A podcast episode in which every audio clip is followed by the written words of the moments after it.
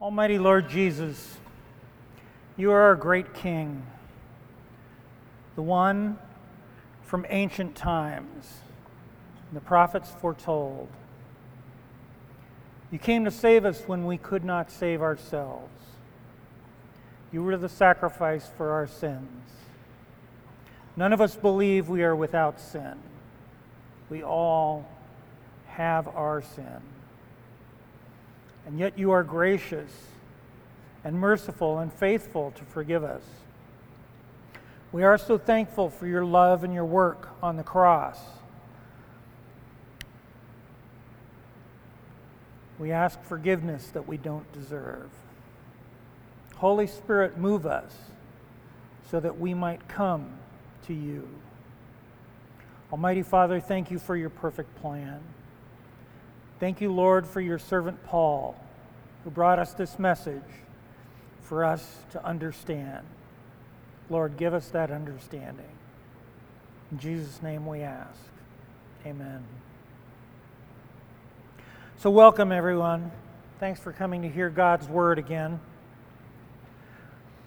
We're going to open up to another piece of the mystery that Paul explains to us here about the oneness in Christianity.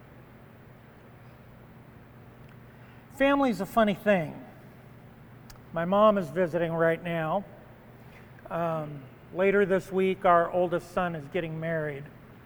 And marriage by itself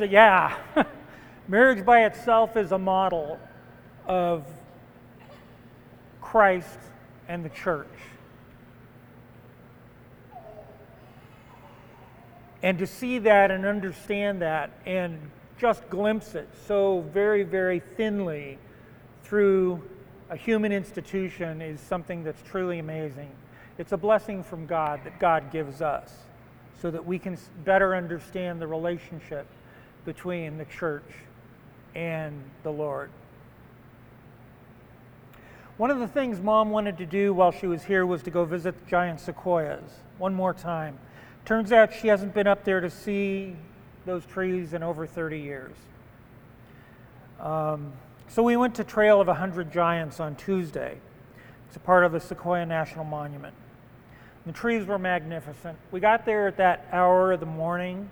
It was still very early, and the light was coming through the trees themselves, shining on the bright red trunks. And so you had this really vivid red that we were walking. As we were walking quietly between the trunks of these giant ancient trees. Some of those trees had been standing there when Jesus was walking in the hills of Judea, which is really cool when you stop and think about it. Later we went to the top of Dome Rock.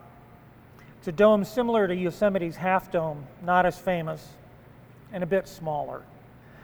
But we got up there and it was starting to be warm. My mom had an interesting opportunity with her family yesterday. It turns out that I have an aunt that lives here in the United States. She lives down in Gardena. And she and my mom had not talked in almost 30 years. They had not seen each other. My Aunt Yoko, she's 90, and she has dementia very badly. And there were moments of clarity when she understood, when we were sitting there, who my mom was and who I was. And then, but there were three times where there was this big reset and she didn't recognize who my mom was. We had to go through that whole explanation again. We were there about 2.5 hours. But it was good to see my Aunt Yoko. She had always been a little difficult as a person. She suffered from schizophrenia, and so to see her in this state is a very difficult thing. My mom is 85. My Aunt Yoko's husband, my Uncle Herb, he's 86. And he's still doing very well, but he's taking care of her all by himself. It's very difficult. And I know it's particularly difficult for my Uncle Herb because he's not a believer. He doesn't have that understanding of why he should do this. And It's very difficult. Again, that image of Christ and the church.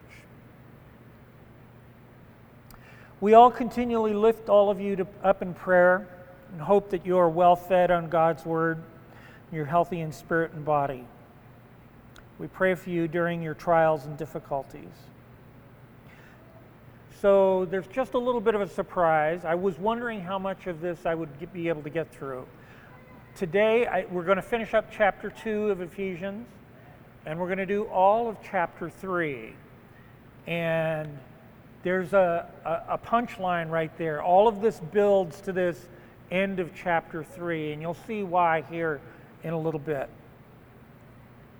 So I want to launch off. We're in Ephesians 2, 18 to 22, and then all of chapter 3, verses 1 to 21.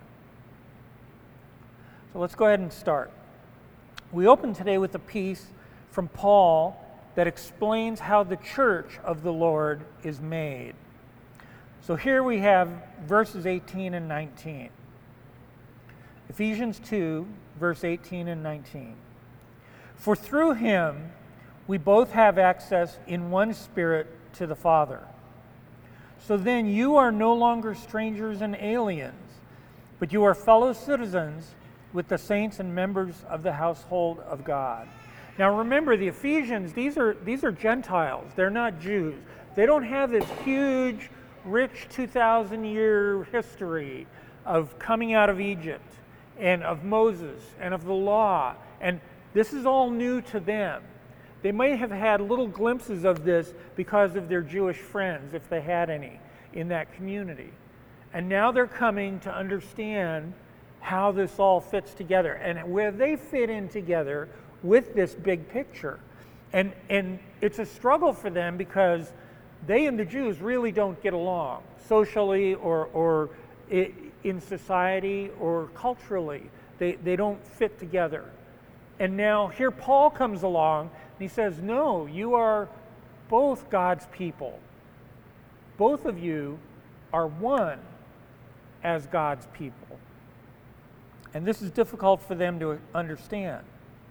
Now, long ago, the prophet Isaiah had foretold that God's good news would be proclaimed to people both near and far. So Isaiah 57, 18 and 19. Isaiah 57, 18 and 19. I have seen his ways, but I will heal him. I will lead him and restore comfort to him and his mourners, creating the fruit of the lips. Peace, peace, to the far and to the near, says the Lord, and I will heal him.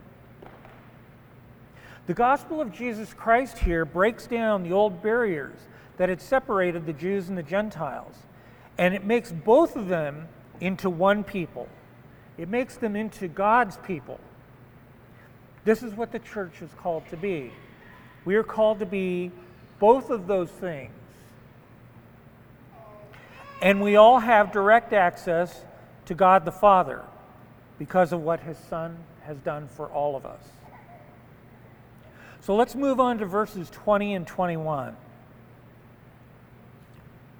Paul continues, built on the foundation of the apostles and the prophets, Christ Jesus himself being the cornerstone, in whom the whole structure, being joined together, grows into a holy temple in the Lord. Paul is describing exactly what the church is supposed to be. The church is the body. The church is the temple. The cornerstone of that temple is Christ himself. The imagery here exactly lays into both the way you would imagine the temple in your mind, as well as the way the church is supposed to function. Christ is the cornerstone of the church. Christ is also the cornerstone of the temple of God. So Paul puts all this together. 1 Peter 2:5. 1 Peter 2:5. You yourselves, like living stones, are being built up as a spiritual house to be a holy priesthood, to offer spiritual sacrifices acceptable to God through Jesus Christ. This is our calling as Christians, as members of this church, of God's universal church that Jesus Christ is building, that we are the living stones, to be built up as a living sacrifice through Jesus to the Father. We are the body.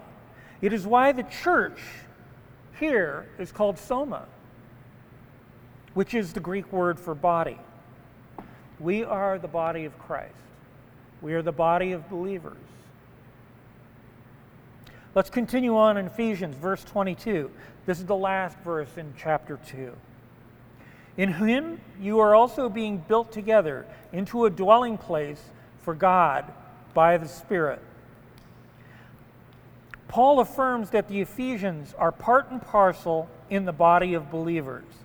They too are the Spirit of Christ, the body of Christ, the new temple being built by God. This new temple is the dwelling place of the Spirit of God. The Apostle Paul has laid all this groundwork now to explain his own purpose in why he is here in chapter 3. And this is why Paul is writing to them. So now we move on to chapter 3, verse 1. Chapter 3, verse 1. For this reason, I, Paul, a prisoner of Christ Jesus, on behalf of you Gentiles. So Paul lays the groundwork for a prayer to the Ephesian believers here. Paul uses the word prisoner. We are all prisoners. But you are prisoners of one of two things. You're a prisoner to sin, or you're a prisoner to Christ. These are the only two choices. You are either in Christ or you are in sin. It is that simple. Paul chooses to be a prisoner to Christ. And by doing that, he's doing it on behalf of the Gentiles that he is reaching out to.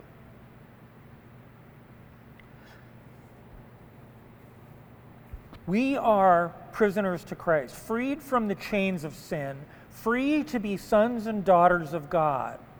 Paul is the prisoner to Christ on our behalf. Verses 2 and 3.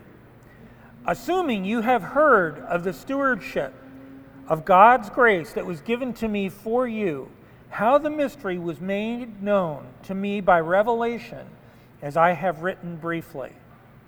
So here in verses 2 and 3, you see, Paul is granted the stewardship of Christ's grace by Jesus. It was given to Paul for us. It was Paul's purpose to do these things for the church and to write these things down so that we would have this understanding. Paul knew that this was his purpose in Christ. It's why he did the things that he did.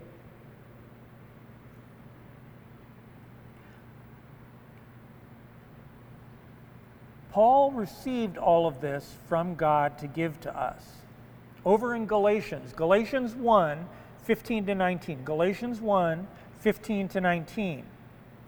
But when he who had set me apart before I was born, and who called me by his grace, was pleased to reveal his Son to me, in order that I might preach him among the Gentiles, I did not immediately consult with anyone, nor did I go up to Jerusalem to those who were apostles before me, but I went away into Arabia and returned again to Damascus.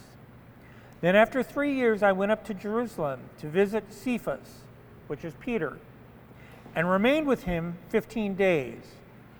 But I saw none of the other apostles except James, the Lord's brother. Paul spent those years in Arabia learning from the Holy Spirit about Jesus so that he could tell us all these things about the church that we would understand. This was Paul's purpose. Verses 4 and 5, Paul continues, when you read this, you can perceive my insight into the mystery of Christ, which is not made known to the sons of men, to the sons of men in other generations, as it has now been revealed to his holy apostles and prophets by the Spirit. What Paul is saying is there's a mystery that has been going on in the background since ancient times, and Paul and the other apostles are now revealing this to the church. In other words, this is something we should very closely pay attention to, because he's about to tell us a characteristic of the church, which it's there in the Old Testament, but no one realized that it was there in the Old Testament because they weren't looking for it. And Paul is saying, no, you need to pay attention to this part. And here's what Paul has to say. Verses 4 and 5.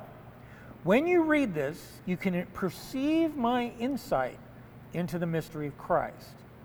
Okay. In verses 4 and 5, the Old Testament is silent about the mystery of the gospel, unifying the Jews and the Gentiles. It's there if you look for it. And this was anticipated by the prophets. Isaiah 19, 24 and 25. Isaiah 19, 24 and 25. In that day, Israel will be the third with Egypt and Assyria, a blessing in the midst of the earth. Now stop and think about this. Egypt and Assyria are two of the enemies of the Jews at the time of Isaiah. And yet Isaiah is saying, no, there comes a time when Israel is a blessing with Egypt and Assyria to the whole world. How can that be? They're Gentiles. They are outside the body of believers, of the church. Isaiah is saying this is coming. If the idea that the Gentiles would be a part of God's promise, Paul could not have said this. Yet it does recur in the Old Testament periodically. It was simply and not yet clearly a part of God's plan yet.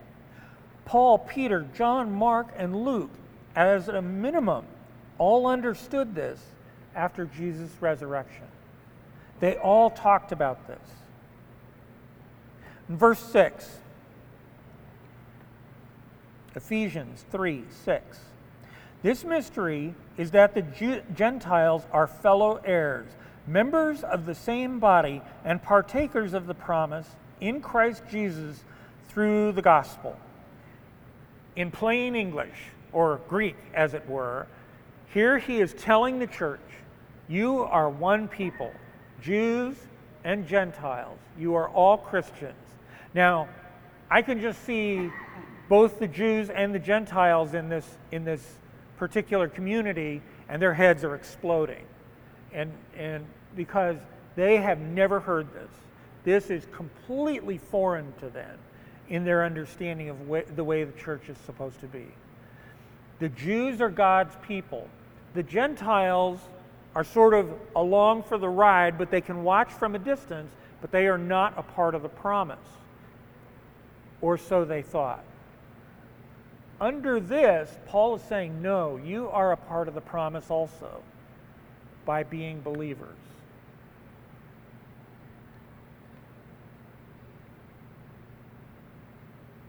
So now on to verse 7. Of this gospel I was made a minister, according to the gift of God's grace, which was given me by the working of his power. Paul was given this on the road to Damascus, when his name was still Saul, when Jesus appears to him and calls him to be an apostle. Acts 9, 3 to 6. Acts 9, 3 to 6. Now as he went on his way, he approached Damascus, and suddenly a light from heaven shone around him. And falling to the ground, he heard a voice saying to him, Saul, Saul, why are you persecuting me? And he said, Who are you, Lord? And he said, I am Jesus whom you are persecuting, but rise and enter the city, and you will be told what you are to do. And then later in Acts 9, 15 to 16, Ananias is told to go visit Saul. And Ananias goes, no way. This is not happening. I am not going to visit this guy and to do this. And this is God's plan. No, you have to go do this. I'm reminded here a little bit of Noah, right? Or rather, of Job. And so many little bits and pieces from the Old Testament come right here to this. Acts 9, 15 and 16. But the Lord said to him, Go, for he is a chosen instrument of mine to carry my name before the Gentiles and kings and the children of Israel. For I will show him how much he must suffer for the sake of my name. So Ananias goes and talks to Paul and tells Paul to accept and believe in Jesus Christ. Verses 8 and 9. To me, though I am the very least of all the saints, this grace was given to preach to the Gentiles the unsearchable riches of Christ, and to bring to light for everyone what is the plan of the mystery hidden for ages in God, who created all things. Paul describes himself here as the very least of all saints, because he had been the one persecuting and murdering the believers. And now, here he comes back again. Imagine what it must have been like for Paul to go out and now preach to the very families of the people that he had murdered. How would they view him at that time? Would they view him as a hypocrite for now flipping on his beliefs? Imagine what it was like for these families to hear Paul proclaiming the gospel.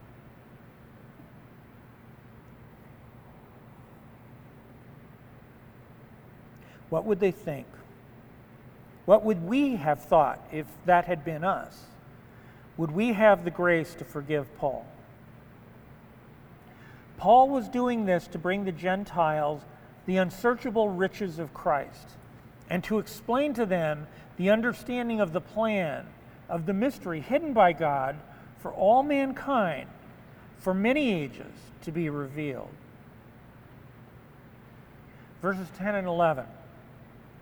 So that through the church the manifold wisdom of God might now be made known to the rulers and authorities in the heavenly places. This was according to the eternal purpose that he had realized in Christ Jesus our Lord. Notice here the wisdom of the unsearchable riches of Christ are revealed through the church so that the rulers and authorities in high places could know of Jesus. God plans it this way. It was according to God's eternal purpose for it to be this way. And it was realized to be this way in Christ Jesus. Verses 12 and 13. He's talking again, continuing to talk about Jesus, in whom we have boldness and access with confidence through our faith in him. So I ask you not to lose heart over what I am suffering for you, which is your glory. The people were afraid of what Paul was having to go through, fearing that they might have to go through the same things.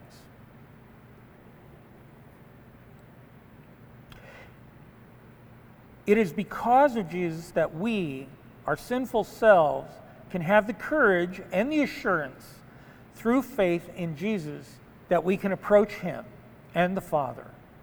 And Paul explains that the Ephesians should not lose heart because Paul is suffering for his faith in Jesus. But in fact, the opposite. This glorifies God.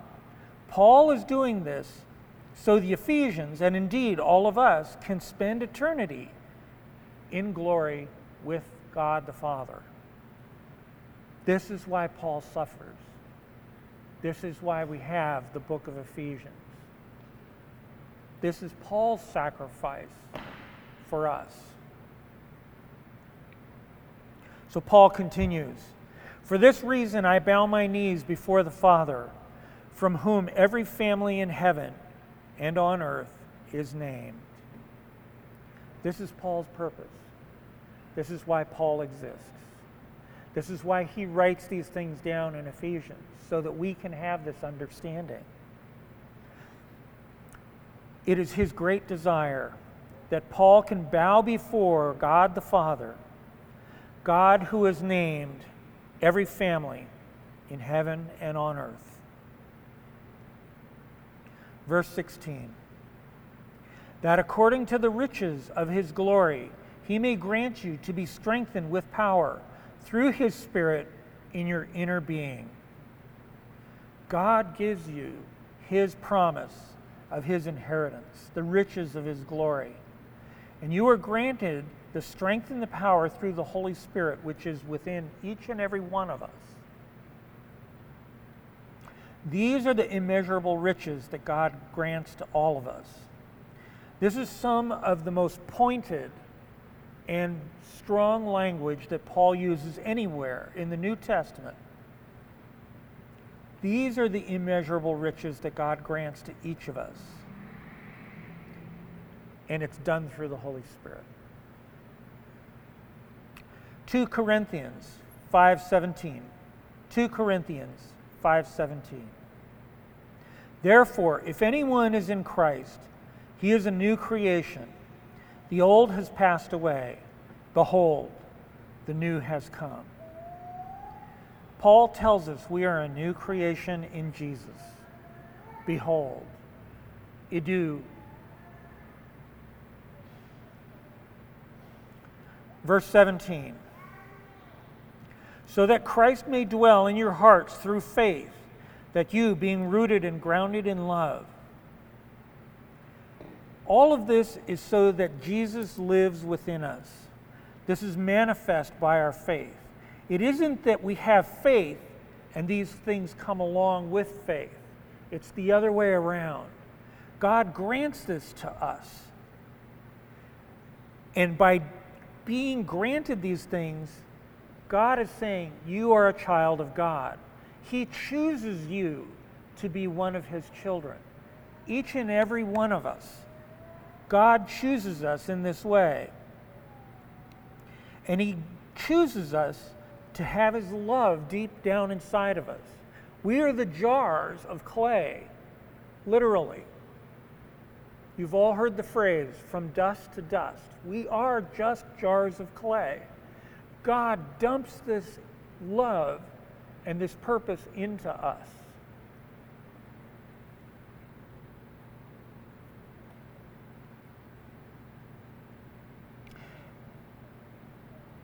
Verse 17, so that Christ may dwell in your hearts through faith, that you, being rooted and grounded in love. And because of all this, we have God's love deep inside of us, and we're grounded and rooted to the love of God. Verses 18 and 19, may have strength to comprehend with all the saints what is the breadth and the length and the height and the depth, to know the love of Christ that surpasses knowledge, that you may be filled with all the fullness of God. And God gives to each of us the strength and understanding of all the saints. What is the breadth, the length, the height, and the depth of the love of God? And you know and understand that the love of Jesus Christ in you surpasses all knowledge and understanding. There is no explanation for this. There's no scientist who can measure that. God comes and gives it to you. It is a free gift of God.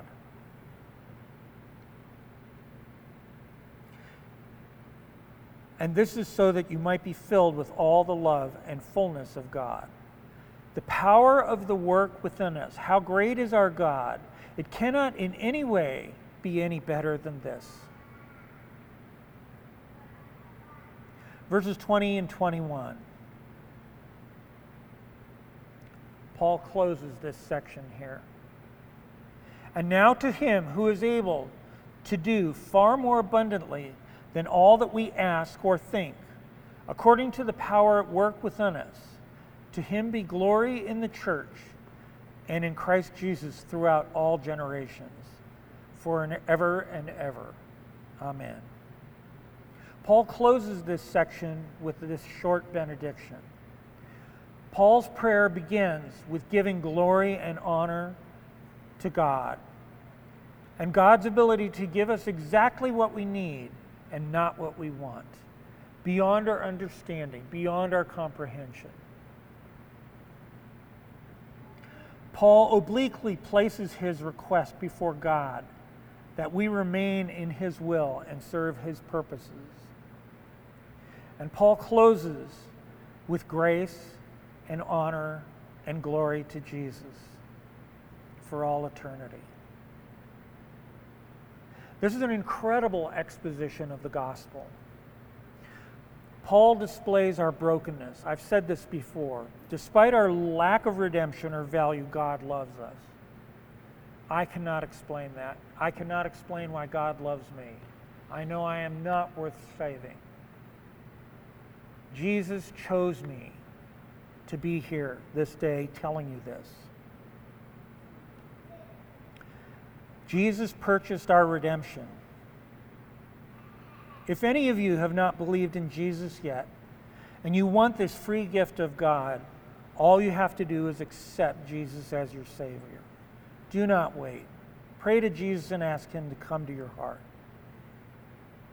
Paul is giving us the slightest glimpse of the majesty, the power, the authority, the mystery, the love, the mercy, and the grace of God. Paul has this incredible understanding of all of this, and no one can write it down how incredibly beautiful and complete it is within the gospel.